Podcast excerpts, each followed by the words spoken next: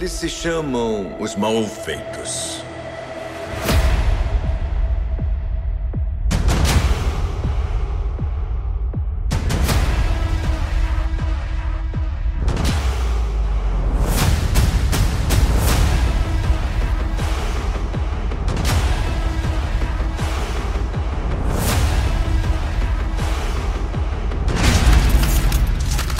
República será reorganizada como o primeiro Império Galáctico.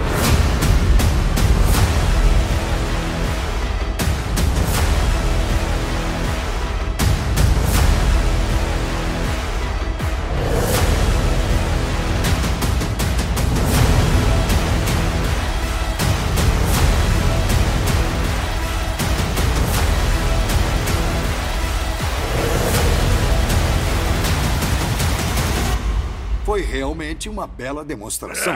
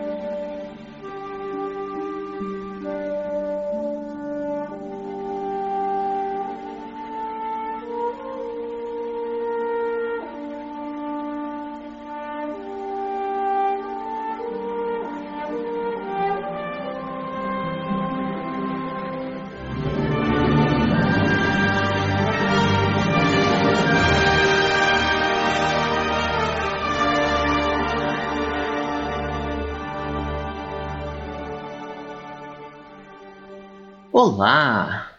Star Wars é mais que cinema, é vida. Assim como sangue é vida. Então, não esqueça de fazer sua doação no Hemocentro de sua cidade. A Ordem Jedi, assim como todos os seres sencientes da galáxia, está envolvido nessa campanha. Por isso, não esqueça que a força corre em suas veias. Doe sangue. Doe vida. Juntos, somos muito mais fortes. Fala galera, como é que tá essa força aí? Aqui é o Nil, passando para deixar para vocês a seguinte mensagem: a força corre em suas veias. Não deixe de doar. E aí, usuários da força? Aqui quem fala é Web Júnior do site da Sociedade Jedi e do podcast Vozes da Força. O sangue corre em suas veias. Não deixe de doar. Essa é a campanha em que todos nós acreditamos. E que a força esteja com você. Sempre. Ana Lu do Farol aqui. A força corre em suas veias. Não deixe de doar. Hello there, Mandalorianos e Mandalorianas. Aqui quem fala é o Mate do canal do Mando e nós falamos exclusivamente de Star Wars, uma das maiores e mais amadas franquias da história do cinema. Aqui no nosso canal a gente busca trazer as melhores curiosidades dessa galáxia muito, muito distante e fazer com que você aprenda cada vez mais sobre todo esse universo criado pelo George Lucas.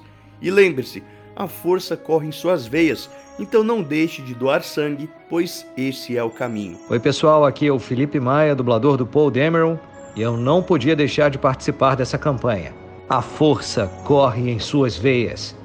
Não deixe de doar. Aqui é o Felipe da Rádio Imperial. A força corre nas suas veias. Não deixe de doar. A força a corre força em suas corre veias. Em suas... Não deixe A força de corre doar. em suas veias. Não deixe de doar. Corre em suas a veias. força, a força corre em suas veias. Não deixe de doar. A força Esse é o corre em caminho. suas veias. A força não deixe corre de em doar. suas A força veias. corre em Não suas deixe veias. de corre doar.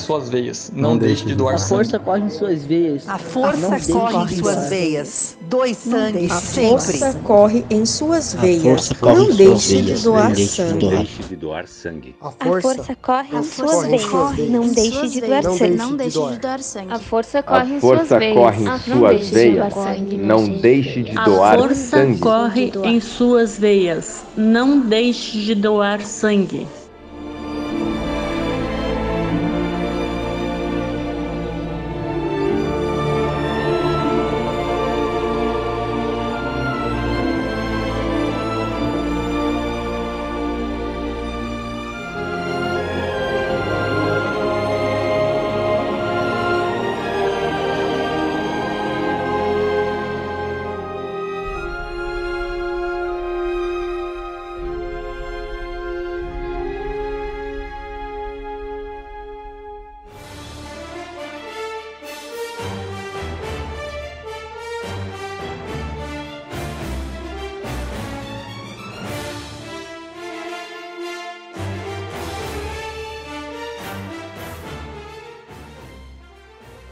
Olá, sejam todos mais uma vez bem-vindos a mais um PACcast The Force Wars. Eu sou o Mestre Marta e mais uma vez, juntamente com o Mestre Buzik, nós discorreremos sobre o episódio 6 e o episódio 7 da série animada The Bad Batch, que está sendo muito legal. Seja bem-vindo mais uma vez, Mestre Buzik, a mais um PACcast The Force Wars. Saudações, meu querido Mestre Marta detentor do conhecimento dos Holocrons, da Biblioteca Jedi e guardião da sabedoria galáctica.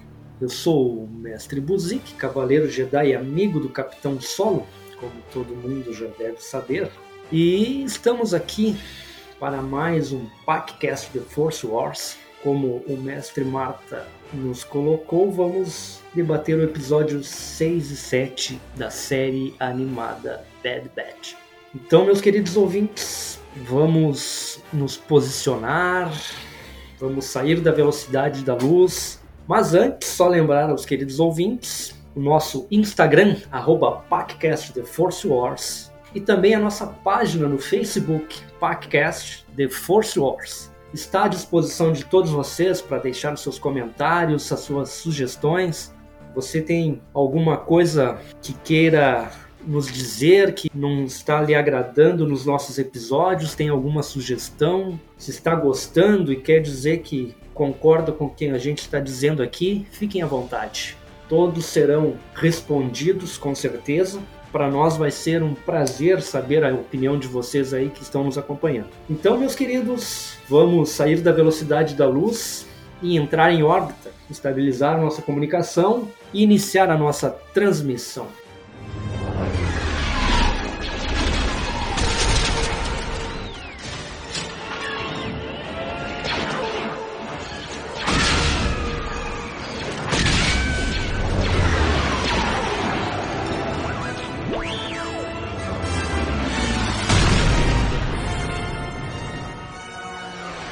Excelente, Mestre Buzik. E o episódio 6 inicia com a Ômega treinando com a sua arma nova, que é um arco de energia que ela vai pegar no episódio anterior, num dos momentos de fuga, né? Um arco zagueriano. E esse arco de energia é bem interessante. Então ela aparece exatamente treinando com esse arco e falhando miseravelmente. O fato dela não conseguir não só acertar o alvo, mas manter o arco na posição, mostra que ela precisa de muito treinamento. Inclusive, ela comenta com o Echo, que está auxiliando ela nesse treinamento, que ela acertou o alvo três vezes. E o Echo comenta que ela acertou três em 12 tentativas, que aquilo não era habilidade, que aquilo era sorte. nisso tem dois recorrentes ali na birosca da Cid que estão fazendo apostas, né? E estão servindo de distração. E é interessante por causa que essa distração ela vai fazer sentido lá na frente, né? Por causa que o Echo vai avisar a Ômega, as distrações vão acontecer, tu precisa lidar com esse tipo de coisa, tem que aprender a lidar com as distrações, porque no campo de batalha vai haver muitas, não é algo justo, não é algo que acontece da qual as coisas param para que tu possa mirar e atirar, né? Tem uma lição por trás desse processo todo. Uma lição que é intensificada pela própria Cid, quando ela chega e fala para a menina o seguinte: olha, teus bracinhos fracotes que não consegue manter o arco. Então vai fortalecer esses braços, guria, né? Ela pega o arco da ômega, dispara três vezes, três tiros certeiros. E chama o Esquadrão Bad Batch para conversar, justamente para oferecer uma nova missão. Interessante é que, ainda apesar da boa recompensa que eles receberam no episódio anterior por ter resgatado a Multi, mesmo assim o Hunter ainda estava em dúvida se iria ou não iria fazer os trabalhos para Cid, mesmo tendo a oportunidade de ganhar um dinheiro em tese fácil. E aí a própria Cid toma a decisão por ele. Sim, vocês vão, né? Vem aqui que eu vou te passar qual é o próximo passo, qual é a próxima missão. Aí a gente já percebe, né, mestre Marta, que a Cid não é nova no negócio, né? Ela já sabe como tratar os seus subordinados, né? Você vai fazer e é isso aí. Não quer fazer, tá me devendo.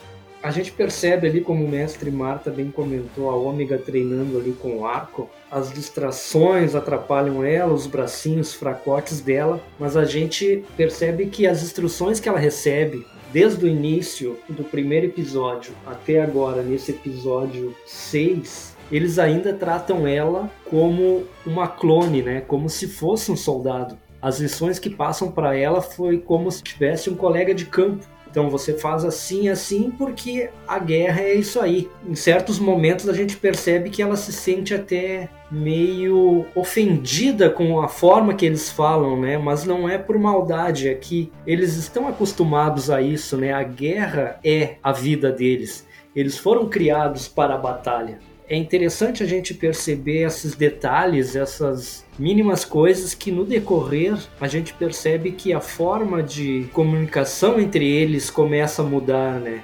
A forma com que eles tratam a Ômega começa a mudar, mas também, em contrapartida, a Ômega começa a amadurecer para um mundo que ela não conhecia.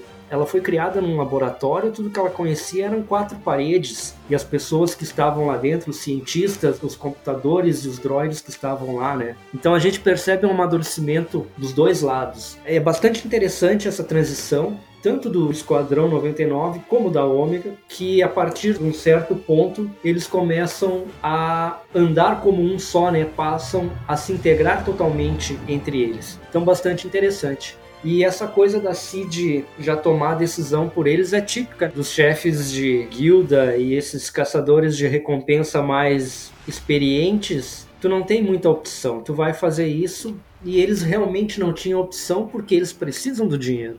Apesar de terem ganhado os bons créditos, ainda não era o suficiente para o que eles precisam. Né?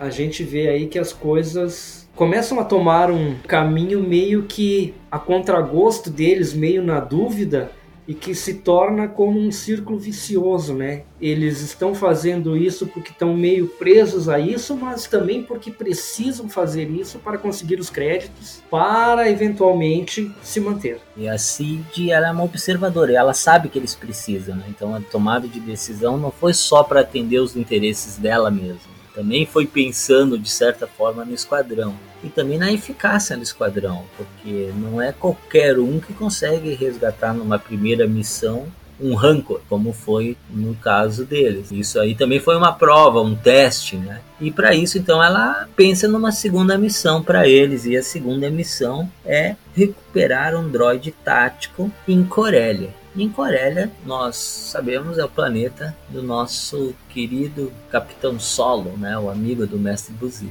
Então a gente tem uma visão de Corélia de um desmanche de droids. E vale sempre ressaltar para os nossos ouvintes que Corélia é famoso pela construção naval, né? As grandes naves são corelianas. Ela é um modelo na galáxia justamente dentro da questão da montagem, desmontagem, na construção naval. Que inclusive o pai do Han Solo trabalhava numa fábrica de naves, né? Sim, exatamente. Embora o Han Solo seja solo, né, de acordo com o novo canon, né, no sentido de não ter parentes, no Legends a gente tem vários familiares do solo fiéis a Corélia Inclusive o livro que eu estou lendo atualmente, que é o livro 3 do Legado da Força, Corélia está em desavença com a Aliança Galáctica e o Han Solo ficou do lado de Corélia, junto com outro coreliano famoso que é o Ed Antilles.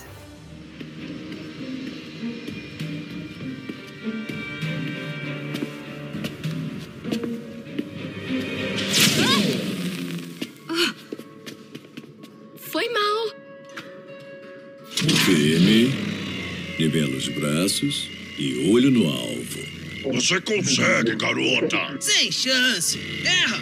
Vai errar! É. Consegui! Ah, mosca, vai pagando! Boa. De novo. Mas eu já atingi o alvo três vezes. Três em doze. Isso é sorte, ômega, não habilidade. Soldados devem ter regularidade. Beleza, aposto o dobro que ela vai errar.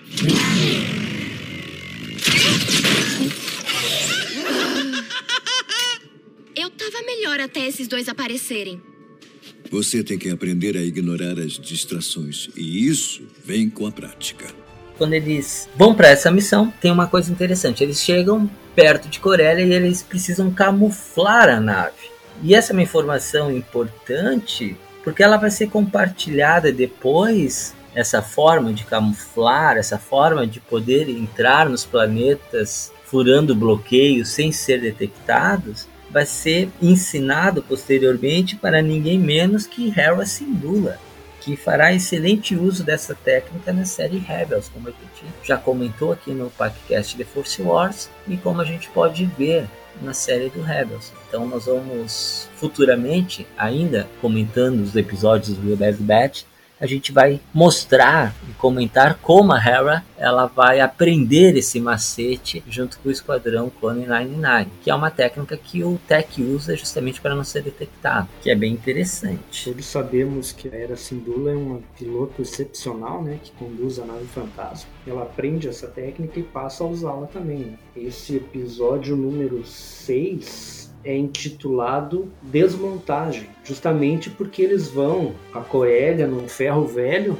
com que está sendo feita a desmontagem e destruição dos droides de combate remanescentes. No final das guerras clônicas, eles foram desativados, sucateados e gradualmente substituídos pelos clones e gradativamente pelos soldados recrutados, como está acontecendo agora na tomada do Império, né? O Império assumindo plenamente as atividades na galáxia. Droids foram retirados de cena, os Clone Troopers assumem, mas a gente sabe que quem vai assumir de fato vai ser os Stormtroopers, né? Que são exatamente soldados alistados por vontade própria por acreditar numa causa imperial. Muitos Stormtroopers e muitos outros que se alistam ao Império acabam se dando conta do que fizeram e desertando depois, como o próprio Ed Antilles, que nós comentamos, mas muitos outros não, continuam seguindo a causa, de uma maneira até estranhamente cega. E nesse desmanche, logo eles localizam o droid tático, mas eles são interceptados por duas personagens já conhecidas, que são as irmãs Martês, né? no caso a Rafa e a Tracy Martês. E a gente conheceu as Irmãs Martês no arco da Soca, na sétima temporada de The Clone Wars. E muitos não gostaram dessas personagens naquele arco. Eu, particularmente, achei até bem interessante, apesar de ser o arco mais fraco de toda a sétima temporada de The Clone Wars, essas personagens foram muito bem introduzidas, porque nós temos dois contrastes. Né? Nós temos a Rafa, que é mais egoísta, mais mandona, que nos lembra muito o Capitão Solo, querendo tirar vantagem, né? Mais canalha. É, exatamente. E nós temos a Tracy, que ela é mais centrada, mais inocente e infinitamente mais habilidosa em vários aspectos que sua irmã. Então são duas pessoas completamente distintas, mas que elas se completam. E é até interessante, porque aquele arco da Ahsoka da sétima temporada mostra que essas duas personagens elas não gostam e não confiam nos Jedi. O que faz com que a própria Ahsoka mantenha a sua identidade secreta por um bom tempo. E ela não confia nos Jedi porque num evento que foi justamente a fuga do Ziro, que é um Hutt parente do Jabba, inclusive, os pais da Rafa e da Tracy Martês morreram. E o Jedi responsável, no caso a mestra Luminara, foi bastante insensata em relação à perda das meninas. Né? Imagina duas jovens perdendo os pais por uma ação de fuga de um terrorista, de um prisioneiro que estava escapando, dentro de uma perseguição onde que havia Jedi. Aí os Jedi simplesmente chega para ela e fala: ó, oh, Sinto muito pelo que aconteceu, que a força esteja com você até a próxima. Totalmente sem emoção, né? Então elas criaram, de certa forma, um certo desprezo pelo Jedi naquela ocasião, que foi subitamente sendo diminuído depois, conhecendo a Soca e tudo mais, né? Porque existem Jedi e Jedi. É interessante fazer essa relação para os nossos ouvintes, né? Para mostrar que as irmãs Martês no início elas não tinham nenhuma simpatia pelos Jedi. Ali eles se encontram, né? Então tem toda uma confusão. E no meio dessa confusão, mais uma vez, mestre Buzik, o nosso querido Wrecker, ele bate a cabeça e dessa vez quase, mas quase assona o seu chip. Ele até mesmo chegou a falar: bons soldados, bons soldados, uh, bons soldados. Ele até fala: não, não, não, não, bons soldados. E aí ele desmaia ali por um tempo e não perde o controle. Mas ele quase perde o controle, quase acontece como aconteceu com o Crosshair. Epa! Não dá pra chegar na plataforma. É a única maneira de reiniciar o sistema. Dê um jeito. É, pra você é fácil falar. Ai. Wrecker, depressa.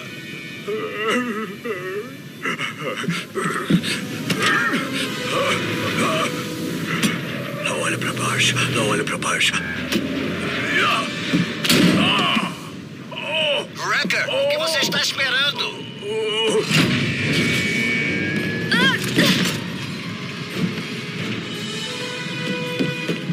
Eu fico com isso.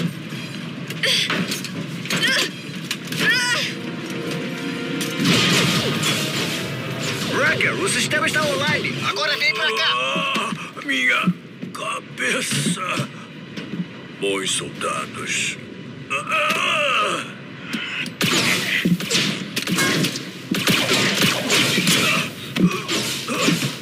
Bons soldados. Picuí.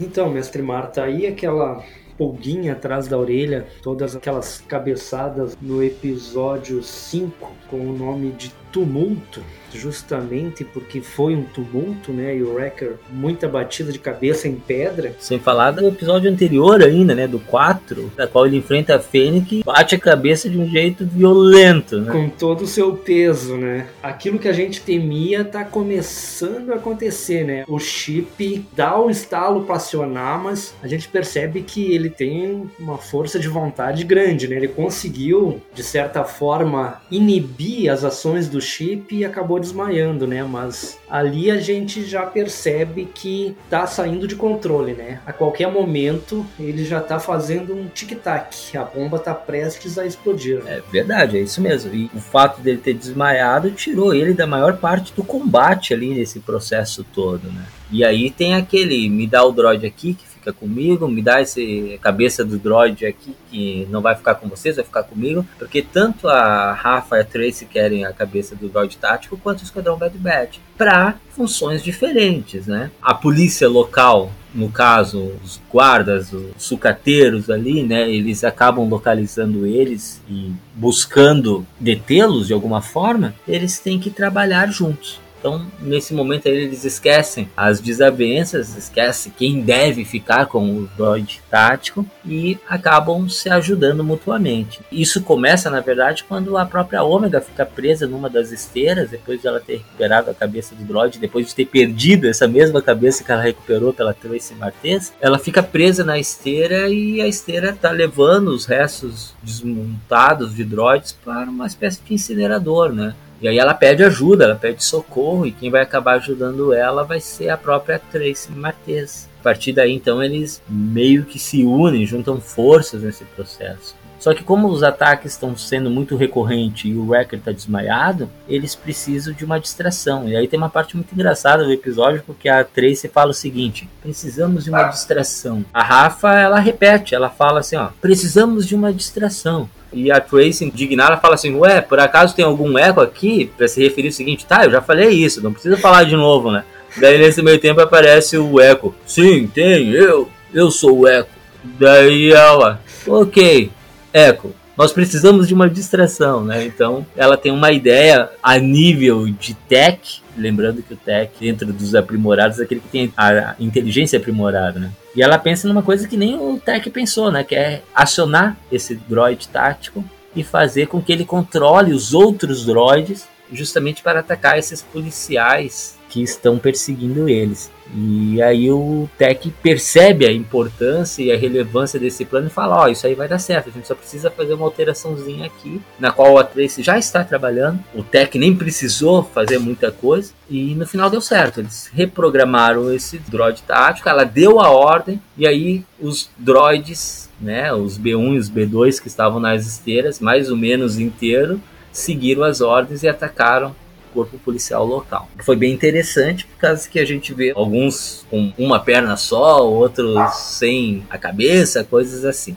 Então, mestre Marta, tu tocou no ponto ali que eu queria fazer o comentário. Foi muito legal ver os B2 e os B1 ali com a perna só, sem alguns braços. Daí o interessante é que tem um droid B1, que são aqueles droidzinhos meio bege. Roger, Roger. Exatamente. Quando ele recebe a ordem do droid tático, só para situar a galera que o droid tático faz toda a tática de guerra, tem informações de formas de combate, de formas de ataque, de naves, de tudo mais, de frotas. E uma curiosidade sobre esses droids táticos é justamente que eles tinham uma característica que eles aprendiam a cada batalha. Então, cada vez que tu enfrentava eles era mais difícil, porque as que eles tinham uma inteligência artificial que absorvia informações, novas técnicas, novas táticas, novas estratégias. Então, toda vez que eles enfrentavam uma batalha, eles traziam novas informações, o que tornava eles extremamente perigosos. Exatamente, eles pensavam em progressão geométrica, né? E aí o interessante dessa coisa toda é que quando ele aciona os outros droids, tem um droid B1 que ele se liga, desperta ali da sua dormência, do seu standby, e ele diz: Ó, oh, nós ganhamos, a guerra acabou, nós ganhamos. Os droids foram desligados subitamente, né? Na batalha de Nabu lá, que destrói a nave mãe, tu percebe que todos eles se desligam, né? O que estavam fazendo, eles param no meio da ação. E quando eles são religados, eles voltam. Ó, oh, nós ganhamos, o que aconteceu, né? Todo mundo meio perdido. E legal também ver o droid B2, eu acho muito legal, muito interessante. Que é aquele droid que no episódio 2, o ataque dos clones, que cercam os Jedi e se posicionam para fuzilar todo mundo. Depois vem as naves lá do Mestre Yoda. Quando aquele droid entra, é porque a coisa tá complicada, né? Eles passam por cima do que for para atingir o objetivo. Não, inclusive dos B1. É, eles abrem caminho e se religam ali e vão enfrentar os droids policiais, né? Que foram acionados pelos sucateiros e eles começam a chegar tipo formigas, né? O Esquadrão 99 até derrota alguns, mas depois eles são todos cercados, né? Por uma quantidade muito grande. E aí se desenrola essa batalha. E eles conseguem abrir uma brecha, né? Que o pessoal do Esquadrão 99 e as irmãs Martês conseguem sair do local e sair da área de maior conflito ali. E nesse meio tempo ali o nosso Wrecker acorda, né? E o pessoal chamando ele. Wrecker, Wrecker, posição, onde é que está? Tal. No meio da confusão, quando mais precisa aí, o Wrecker aparece, né?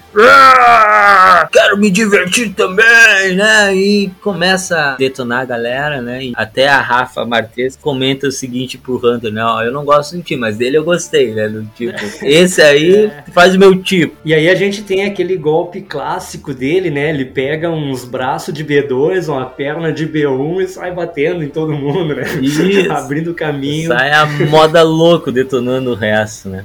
E aí, beleza, eles conseguem de fato recuperar a cabeça do droid tático, que era o objetivo da missão, mas essa cabeça de droid tático é atingida por um tiro. Embora antes disso, naquele momento em que eles estão reprogramando, o Tech foi rápido o suficiente por fazer uma gravação das informações desse droid tático coisa que as irmãs Martês não desconfiaram na hora. Quando o droid tático, a cabeça do droid tático se perdeu, elas pensaram que a missão delas estava perdida, né? E aí tem um papo interessante que vale a pena refletir sobre, que é justamente o fato de fazer um trabalho mercenário sem saber para quem se está fazendo esse trabalho mercenário, né? Porque quando elas questionam porque eles queriam a cabeça do droid tático, eles falaram: Ó, oh, eu não sei, a gente foi pago para isso, né? a gente foi pago para recuperar. Quem encomendou o serviço, a gente não faz a mínima ideia. O que a gente espera é ser pago por isso. E aí elas tocam o dedo na ferida. Eles falam assim: vocês estavam recuperando esse droid sem saber para quem era e para que ia ser usado? Elas falaram de um jeito que pareceu totalmente irresponsável da parte do Esquadrão Bad Bad e isso entrou na cabeça do Hunter, né? Tanto entrou na cabeça do Hunter que ele pega aquelas gravações feitas pelo Tech e entrega pra Rafa. Tá naquela chave de fenda, aquele negócio que ele enfia lá, né? Isso mesmo, naquela espécie de chave de fenda, né? Era uma espécie de pendrive também, né? Isso. Que ele gravou todas as informações. E aí o que, que ele faz? Ele acaba refletindo sobre o que a Rafa Marques comenta, né? Parece que ela reforça dizendo que elas iam usar as informações do droid para combater o Império. Então ele se comove e entrega as informações para ela. E aí nós nos dirigimos já para o final desse episódio, justamente porque quando ela agradece e tudo mais, ela entra na nave e aí a gente vê um droid que é um R7. exatamente o mesmo R7 da Sokatano, que a gente vê lá na sétima temporada de Clone Wars. E ela entra em contato com alguém. A gente vai saber depois, como a gente vai comentar daqui a pouquinho, que aquele alguém que ela entrou em contato é ninguém menos do que o Rex. Mas a, gente sabe que o Rex ali ele não estava trabalhando sozinho. Então pode ser que as irmãs Martês, nesse exato momento, naquele momento, a gente pode descobrir isso depois, quem sabe na segunda temporada de The Bad Batch, mas eu pessoalmente acredito que ela estava trabalhando naquele momento junto com a Ahsoka e junto com o Rex. Porque que não se passa tanto tempo assim desde os eventos da Ordem 66 e a gente sabe que depois dos eventos da Ordem 66, depois que a Soka ajuda o X a tirar o chip, depois que eles se fingem de mortos, né, que ele enterra o seu blaster, o seu capacete, que ela enterra seu sabre de luz, todo esse processo que acontece ali no final da sétima temporada de Clone Wars eles serem dados como mortos, provavelmente eles ainda não tinham se separado por completo, né? Talvez posteriormente. Acredito que essa missão pode ter acontecido antes, por exemplo, dos eventos do livro da própria Ahsoka. Sem mais nada a comentar desse episódio, a gente pode passar já para o episódio 7, que começa exatamente numa missão de resgate de uma criatura lá, uma espécie de lagarto que escapa da sua gaiola e vai cair bem no colo do Wrecker. E o Wrecker começa a dar um piti louco lá, do tipo, tira isso aqui de cima de mim! E aí o que que acontece? Bate a cabeça de novo, né? Como se não bastasse tudo aquilo que aconteceu no episódio anterior. Essa bateção de cabeça do Wrecker tinha que chegar uma hora ao fim, né? E a gente vai descobrir que é justamente nesse episódio. Eles retornam para Ord Mantel com esse réptil que não se sabe exatamente para que vai ser, né? Mas a gente vai ver ele novamente na série do Bad Batch mais à frente em outros episódios entrega para si, recebe a sua recompensa, mas a recompensa é bem reduzida, né? Até eles ficam indignados, assim, ué, mas o que que tá acontecendo? E antes disso ainda, antes de receber a recompensa, tem uma cena muito bacana que o Mestre Buzik e eu estávamos comentando antes de iniciar as gravações desse episódio, né? Estávamos rindo sozinhos porque aparece a Ômega e o Wrecker pedindo permissão pro Hunter, né?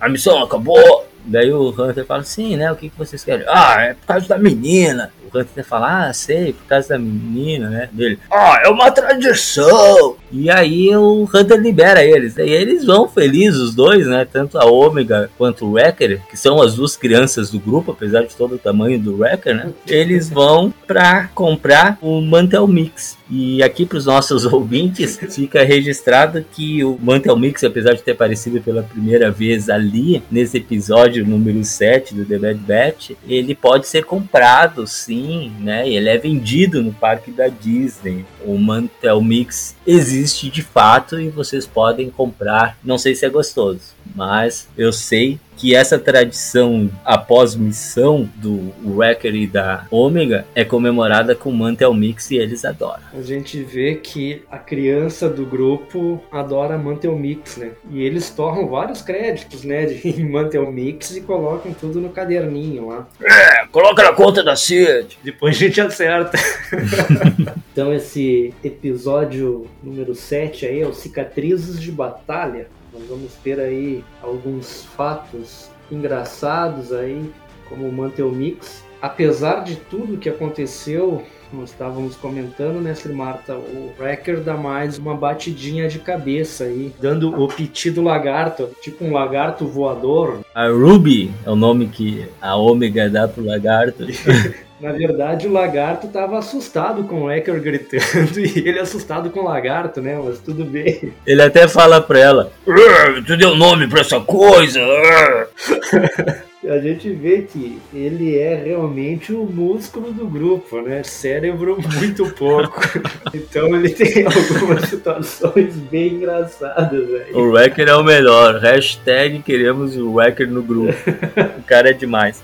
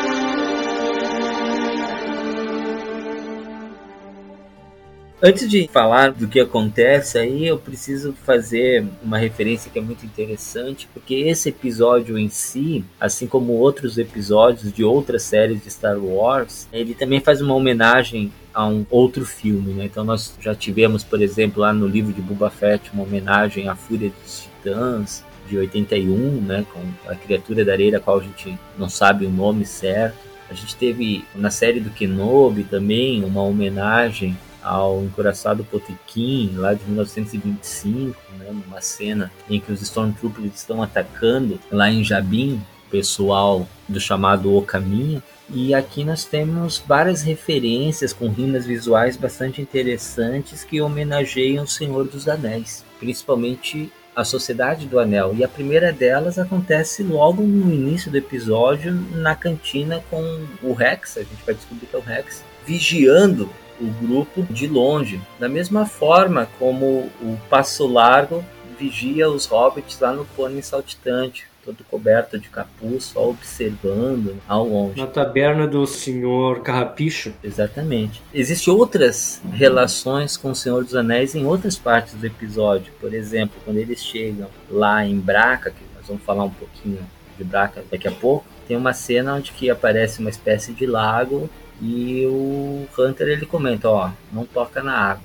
Da mesma forma como que lá no Lago de Moria, o próprio Passo Largo, né, o Aragorn, ele acaba orientando os hobbits, né, falando, ó, fiquem longe da água que é perigoso. Não perturbem a água, né? Exatamente. E mais à frente, eles tentando entrar dentro daquela Venetor, o Wrecker mesmo, ele vai passar por uma corda assim, a corda acaba arrebentando tá passando como um cabo, o cabo arrebenta e ele encosta na água e vem uma criatura de tentáculos que é justamente uma Dianoga. Vou falar um pouco da Dianoga daqui a pouquinho. Da mesma forma acontece lá no Senhor dos Anéis quando alguns tentáculos saem da água, pegam alguns dos personagens, alguns hobbits e depois vários tentáculos surgem. Né? Então nós temos vários momentos desse episódio que fazem referência e tem umas imagens visuais que nos remete diretamente à Sociedade do Anel, ao filme do Senhor dos Anéis, que eu achei bem interessante, né? Não deixa de ser uma homenagem também, assim como vai homenagear outros filmes em outros episódios dessa série do Bad Batch.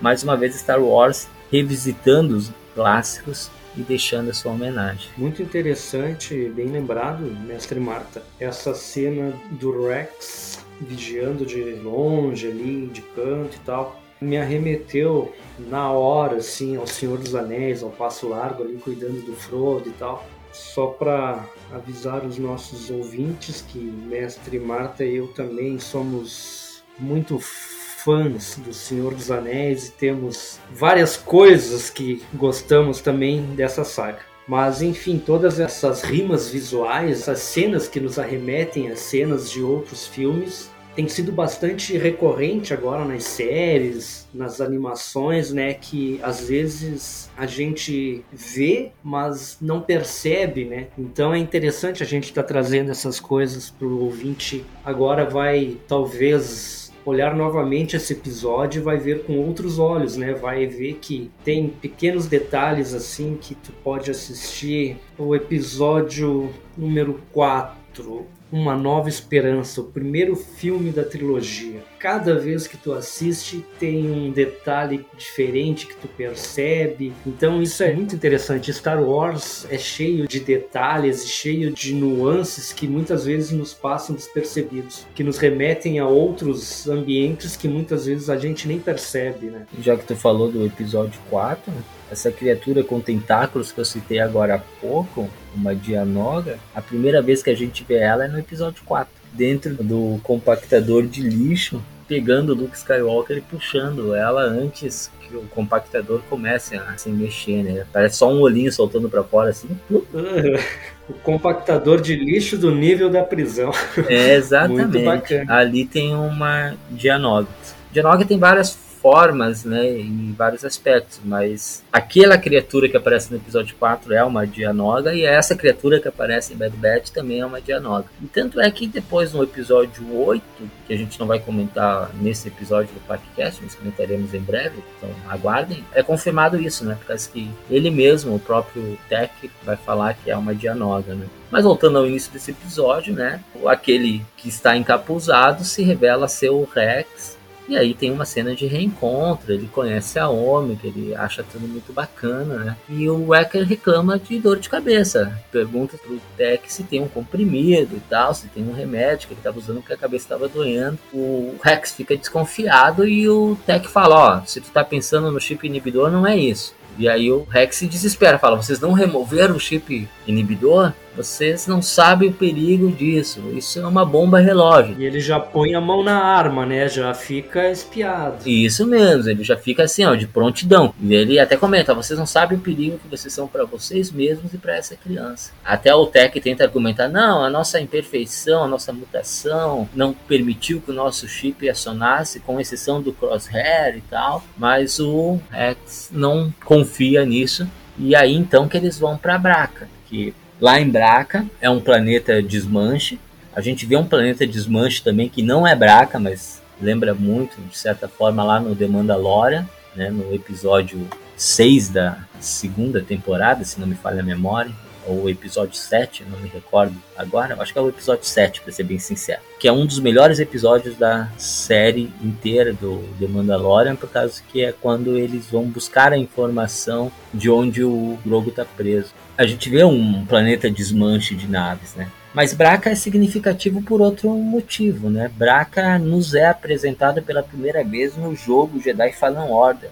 Então o jogo inicia em Braca, né? Lá onde que Calcast está foragido, escondido e trabalhando como sucateiro numa guilda de sucateiro como essa que a gente vai ver também ali nesse episódio. E também lá no Jedi Fallen Order a gente também tem uma missão dentro de uma Venator, né? E é exatamente uma nave dessas que o Rex vai levar o Esquadrão Clone 99, justamente porque ali tem uma ala médica da qual ele pode remover o chip deles. Só que aí acontece o pior, né, Mestre Buzik? Isso, Mestre Mata. Que nós estávamos preocupados, realmente acontece. Aí o nosso querido amigo Wrecker tem um surto. O chip inibidor dele, depois de tanta pancada e tanto tiro, tanta batida de cabeça em pedra. Tiro, porrada e bomba, né? Tudo que ele gosta. Aí acaba finalmente sendo acionado. Ele tenta resistir, quase perde a consciência, mas no final não tem jeito, né, Mestre Marta? O chip inibidor entra em ação e aí ele fala a famosa frase: Bons soldados obedecem ordens. Vai servir muito bem. Eu não chamaria mais essa ala médica de ambiente esterilizado. Prefere utilizar as instalações de caminho? Não, vai servir sim. Vou calibrar o pote cirúrgico.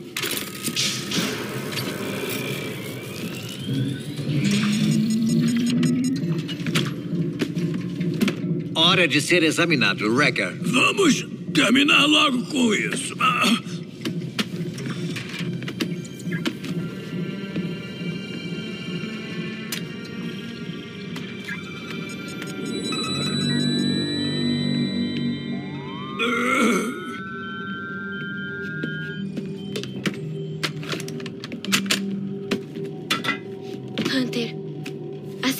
Deu certo com o Rex, mas não quer dizer que ela é segura. Isso é perigoso. É mais perigoso deixar os chips inibidores implantados. Nós temos que fazer isso. O risco vale a pena. E se alguma coisa não der certo? Eu vou ficar aqui sem ninguém.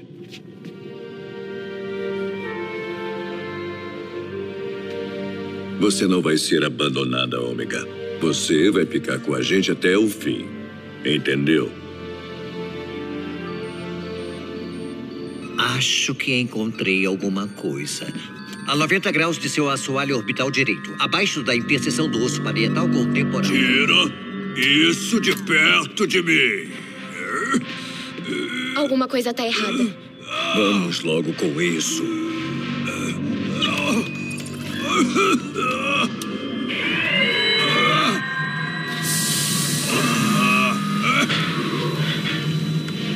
Vocês tiveram sorte. Pouquíssimos clones ficaram imunes à Ordem 66. É raro. Quando os Rex atacaram Jedi em Kaler, nós não entendemos por quê. Não conseguimos salvar a general, mas ajudamos o Padawan a escapar. Calma, não vai doer nada.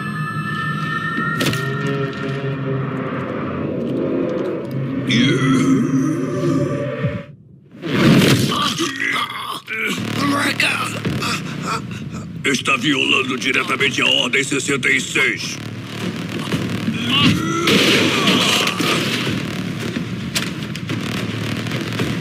Wrecker?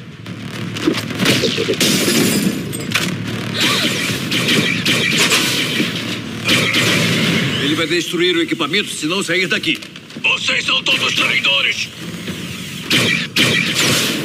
Vamos atraí-lo. Ômega, fique com o Tech.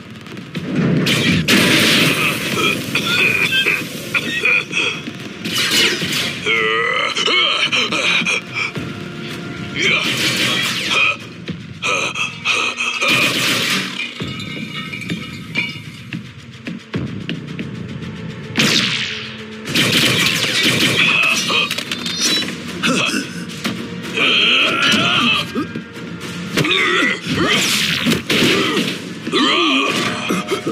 Huh!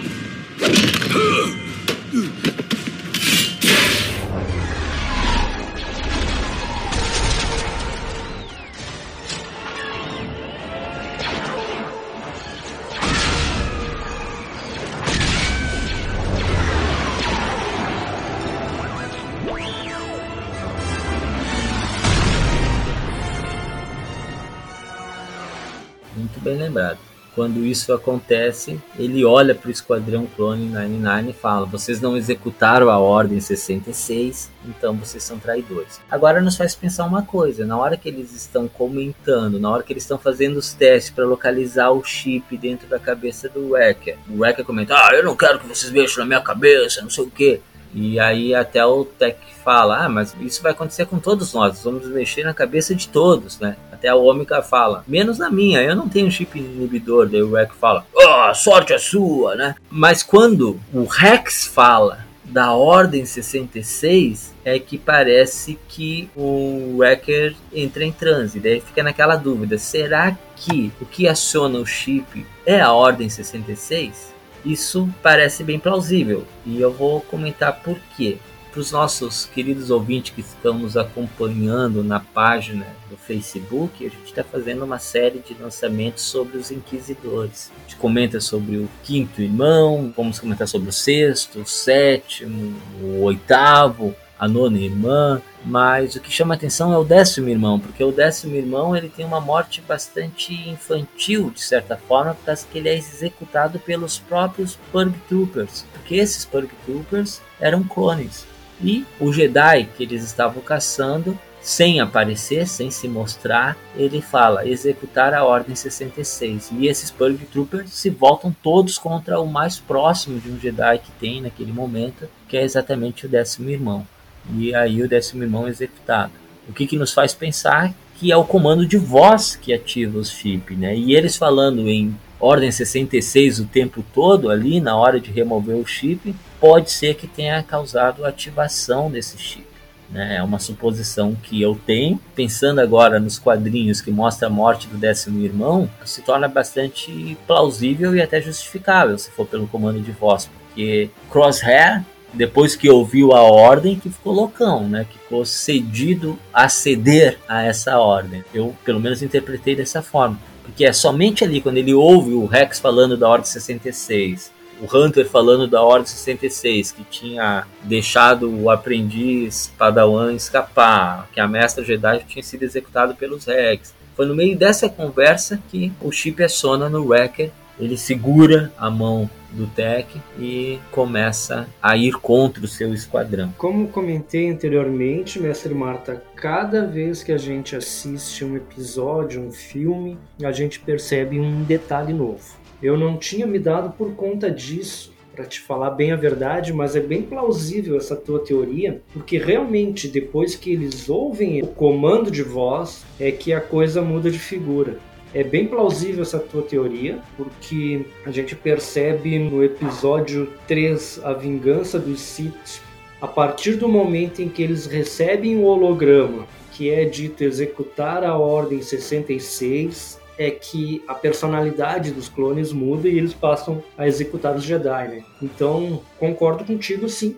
Acho que seja bem possível que seja isso mesmo. Isso explica, por exemplo, porque o Cut que aquele clone que a gente comentou no segundo episódio da série do Bad Batch não fez nada, por causa que ele não recebeu essa ordem. Não foi dito para ele executar a ordem 66. Porque em tese ele também deve ter o chip. Então eu fiquei pensando muito nisso. E quando é acionado o chip no Wrecker, aí é um gigante forte, que tem como habilidade especial a sua força aprimorada, né, contra um esquadrão que tem as suas qualidades também, mas não tem a mesma força do Wrecker. E aí a gente vê um Wrecker, não aquele grandão bobalhão divertido que a gente comentou agora há pouco, mas um tanque furioso de guerra atacando todos é como se fosse um clone rango que não faz distinção entre amigo e inimigo. Não cumpriu as ordens, é traidores.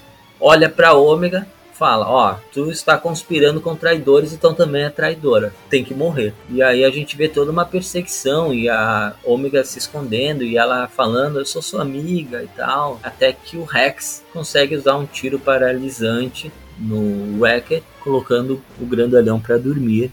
E aí sim eles fazem toda a operação cirúrgica retirando o chip do Wrecker e de todos os outros. O Wrecker até demora mais para acordar. O Rex consegue acertar o tiro paralisante nele já meio atordoado ainda, porque ele já havia derrubado todo mundo na situação, né? Sim, exatamente. Já tinha deitado todos, mostrando justamente a força que ele tem, né? E quando ele acorda, recupera a sua consciência e diga-se de passagem que a Ômega ficou do lado dele o tempo todo. Uhum. Eles têm essa relação especial de ter uma tradição após a missão e tudo, né? Ele vai se desculpar com ela por causa que ele tinha consciência do que ele estava fazendo, mas ele não tinha controle do que estava fazendo. Então era algo que fugia da vontade dele, embora ele soubesse exatamente o que fazia. E tanto é que a Ômega fala: Ó, oh, eu sei, não precisa se incomodar com isso porque eu sei que tu não teve escolha. E aí ela tira alguns Mantel Mix guardados ali e a reação do Wrecker é fantástica. Ele oh! todo felizão assim e a Ômega fala: "É a nossa tradição, nós concluímos a missão". Daí ele, oh, já começa a comer ali, né? E ela também foi um final feliz. E por fim, né, a gente tem a despedida ali do Rex, né? Que é bem interessante, porque depois de tudo isso ele acaba se despedindo do pessoal, do Hunter, e ele faz uma proposta pro Hunter, né? Fala, ó, a gente precisa de ajuda, vocês seriam úteis nessa guerra. Então, olha só, ele já tá dando umas pistas que pode ser explorada talvez na segunda temporada, que nos faz pensar várias coisas. Uhum. Primeiro, aquilo que nós comentamos anteriormente do episódio 6, provavelmente ele estava trabalhando junto com as irmãs Martês e provavelmente junto com a Soca também. E de alguma forma, em algum momento, sobre alguma circunstância. Pode ser, não é certeza, né? Isso aí vocês ouvintes ouçam aqui nosso episódio, assistam no episódio 7 e tirem suas conclusões. É algo que nos faz pensar.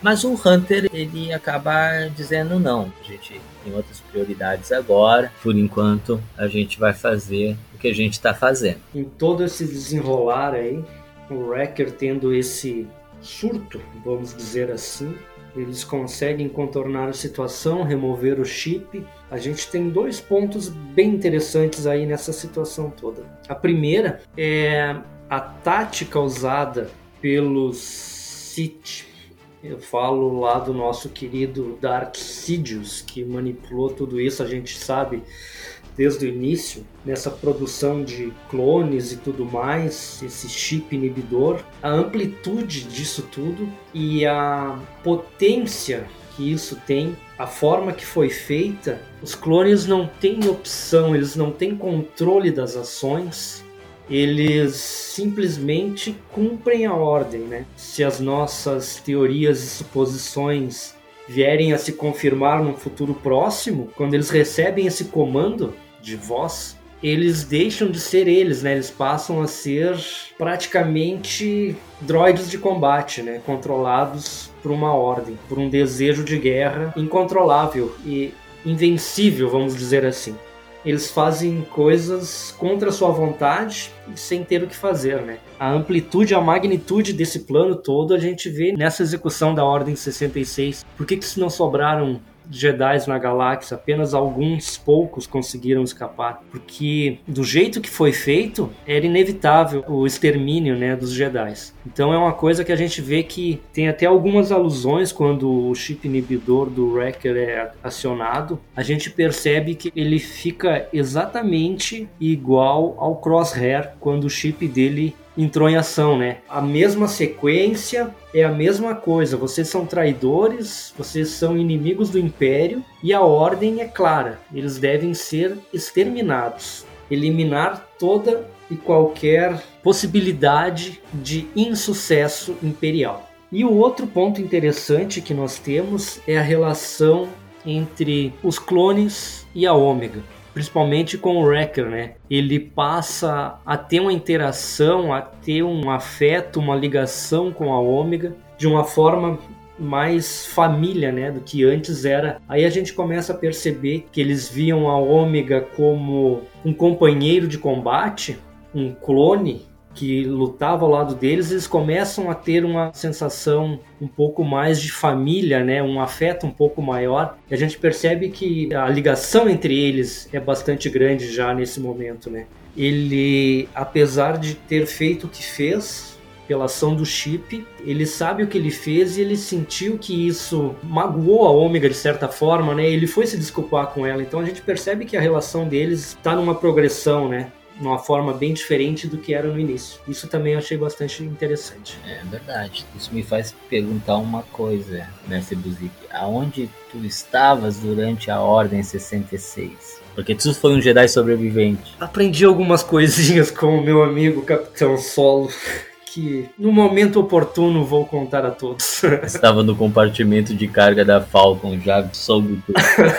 eu estava no voto de Barache, então eu estava longe. Muito bem, sem mais o que comentar, a gente só precisa agradecer mais uma vez a participação do Mestre Buzik, a participação do Mestre Andrei nas edições, mas principalmente a participação de você, ouvinte, a paciência de ter nos escutado até aqui em mais um episódio do PacCast The Force Wars. Mestre Marta, é uma honra estar aqui. Desde que iniciamos essa ideia PacCast The Force Wars, queremos mostrar a todos os fãs que é possível sim falar de Star Wars, é possível debater, é possível não concordar com o que o nosso colega nos diz, sem nós ter que ligar o nosso sabre de luz ou sacar a nossa blaster, sem precisar criar uma guerra na galáxia, porque não concordamos com a opinião do outro.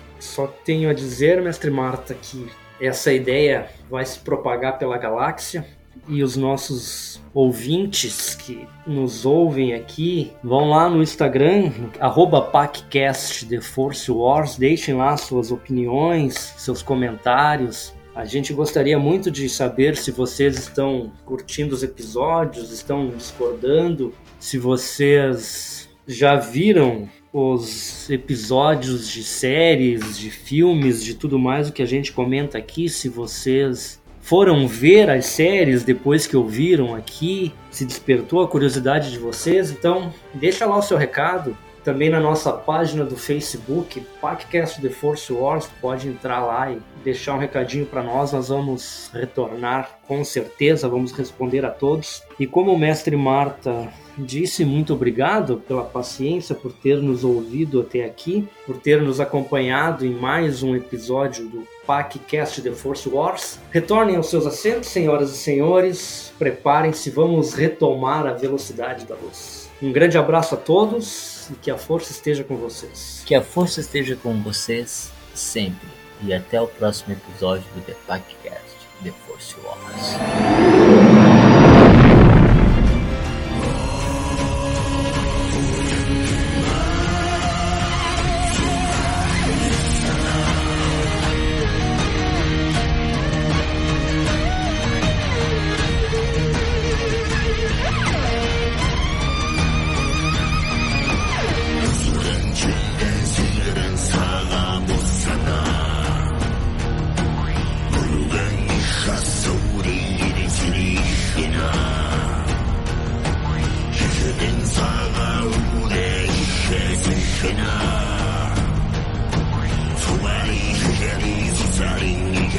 这是什么这是什么